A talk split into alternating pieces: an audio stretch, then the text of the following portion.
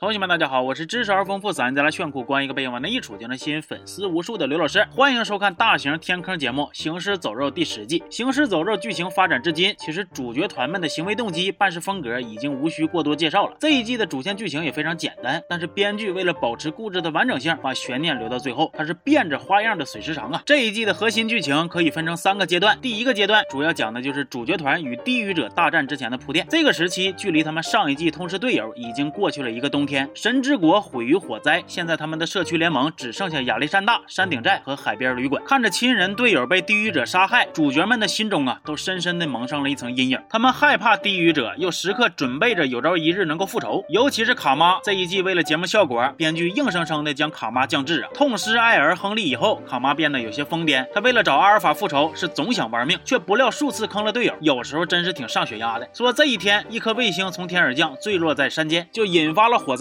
着火的地方是阿尔法的地盘，但是火势有蔓延到社区这边的风险。无奈之下，众人又违反阿尔法的规定，闯入禁地灭火。主角团的越界行为，包括卡妈的刺杀意图，阿尔法都看在眼里，却并没有再痛下杀手。为啥呢？因为阿尔法的女儿莉迪亚现在已经归顺了社区。从阿尔法对他手下谎称自己已经杀了莉迪亚这个细节就能看得出来，阿尔法并不能完全抛下亲情，所以他并没有大举进攻。但是咱说，莉迪亚人在社区，却并不能完全融入，毕竟他妈令社区中多少个家庭妻离子散呢？很多人都当着莉迪亚的面问候她的母亲。同样不被人接受的还有尼根，这一季中虽然给他洗白的意图很明显，但是一想起来他杀格伦的画面我是真来气。那么这两个局外人在相处之中就产生了一丢丢的共鸣，同是天涯沦落人呢。有一次莉迪亚遭人排解，让人暗地下这顿揍我，这个时候尼根出来帮忙了，他轻轻一扒拉，不小心把一个施暴者给弄死了。就事论事啊，尼根这把确实有点冤。主角团开大会商量着如何处置尼根，却不料一夜过后就有人偷偷将尼根放走，人没了，谁放的？为啥放？这里是个大伏笔，咱们先往后看。眼下社区还遇到了更加棘手的问题，居民大规模生病了，咋回事？医生一直无法查出病源，他自己又时常精神恍惚，亲眼见到队友被杀，成为了在他心中挥之不去的阴影。终于有一天，医生查明了疫情爆发的原因，水源。有人悄悄动过了自来水的开关，导致他们现在喝的水不再干净又卫生了，只是有内鬼呀。医生刚刚推断出内鬼的身份，内鬼就偷袭将医生杀死，然后自己也被逮住了。这一次神父刘能绷不住了。演到第10季，他终于进化或者说黑化到了下一个版本，一看啥也问不出来，神父就果断的把人给杀了。而尼根走后，还在路上遇到了自己的小粉丝，小粉丝一心想投奔尼根，光复救世军，他甚至还带出了尼根的经典战袍和大棒。可是咱说，尼根已经不再是从前的尼根了。小粉丝错误解读尼根的用意，献上了表忠心的作品，即杀死路人全家，这给尼根好悬没气出个好胆来呀。最终他杀死了小粉丝，也宣告着与过去的自己划清界限。那划完界限该干啥了呢？找到新的自己，他投奔地狱者去了。你能想象吗？就尼根一个大话痨，那都是多嘴者呀，他竟然投奔了地狱者，可别把你给憋死啊。尼根毕竟也算是一代枭雄，他很快就在地狱者中脱颖而出，深受阿尔法的赏识。那阿尔法不光赏识他的头脑，还赏识他的肉体呀。俩人光不出溜的玩了一把刺激的。那地狱者获得了新队友，社区也并非一无所获。一个真名叫玛丽的地狱者，他与亚伦几次相遇，内心产生了动摇，发现莉迪亚没死之后，他的心理防线更是被彻底击溃。玛丽从此成为了精神亚历山大社区人呐。与此同时，卡妈、努哥一行人暗中观察丧尸，不慎被阿尔法算计，落入了地狱者的山洞之中。山洞里能看见地狱者养着成片成片的丧尸，那全是僵尸粉啊。他们逃出来之后，努哥又非常幸运的得到了和阿尔法1对1的机会，双方打的是2败俱伤。莉迪亚赶来，他在努哥和母亲之间选择了救走努哥，那这也就意味着他与他妈恩断义绝。努哥也知道，恐怕从此之后阿尔法不会再顾及女儿，他要大举进攻了。说努哥回来以后，就将这个不幸的消息告知了大家。剧情也就此进入了第2阶段，战斗阶段。很快尸潮如潮水般涌来啊，地狱者混在其中，他们率先进攻的是山顶寨。主角团们列好阵型，奋力抵抗，可是没用多久，这些不怕死的丧尸就突破电网，突破盾牌，突破了一层层的防线。地狱者还在后方火上浇油啊，真火上浇油啊，把山顶寨的房子给全点着了。山顶寨硬扛下了这一波伤害，主角团基本没有伤亡，该撤退的撤退，该走散的走散。不久之后，玛丽死在了贝塔的刀下。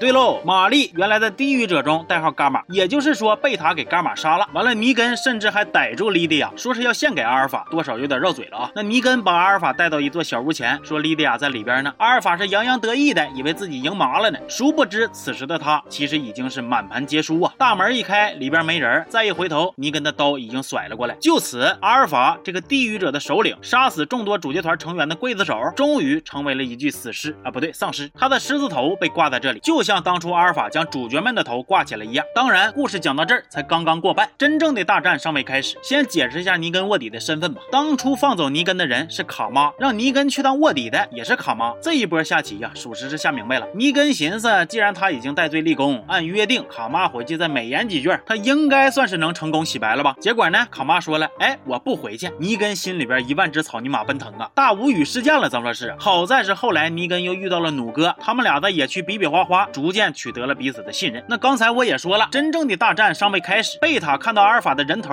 他瞬间丧失理智，他把所有丧尸马骑浩浩荡荡的杀向了主角们的藏身之处。这回丧尸倾巢出动，硬扛肯定是扛不住了，咋办呢？那就要看看主角有多少音响了。他们的计划是兵分几路，带着音响出门 ，music 一放就能将丧尸引走。但是这个计划注定要铤而走险，让大活人穿过尸群，还得与暗藏的地狱者斗智斗勇。主角们出门帮地走，楼上莉迪亚帮忙识别地狱者，小配合打得不错。那关键时刻，马基也赶回了救场。好家伙，摸了大半季的鱼啊，马基终于又现身了。一位队友不幸牺牲，音响被丢到了地上，又是莉迪亚冲出来帮忙。这小姑娘终于为自己赢得了信任。狮群散去，现在形势渐渐明朗。贝塔还在进行着最后的挣扎，弩哥和尼根合伙将他拿下。贝塔，地狱者的二当家，在一众僵尸粉的簇拥和撕咬之下，淹没在了尸海之中。随后，在莉迪亚的带领下，一群丧尸壮士噼里啪啦的跳下悬崖。就此，地狱者的时代成为了历史。那搁这还有个小插曲，卡妈因为坑队友的事过于自责，差点轻生，也是被莉迪亚拦住了。那说到这儿呢，这一季的主线剧情就大致结束了。剧中的第三个阶段是集体摸鱼阶段，你可以将战胜地狱者看成是第10季真正意义上的大结局，因为后边这些集据说全是后追加的，每集聚焦1-2个角色，基本讲的就是人物的个人故事、心路历程，完全不推进主线剧情了。先说一下之前不咋提到的刀女，她也是演半道就进入摸鱼组，连大战都没参与。说一个新人被主角团逮到，随后刀女就跟着新人去了人家的地盘，在这儿她发现了有关瑞克的线索，于是她开启了寻找瑞克的旅程。那再说马基，当初马基离开是和人建设村庄去了，收到求救信之后，马基赶了回来，同时编剧又借他之口引出了一个新的反派团体收割者。这伙人的具体情况那得等到下一季介绍了。尤金这边呢，他用广播联系到了一个陌生人，还和人搞起了网恋，说好奔现了。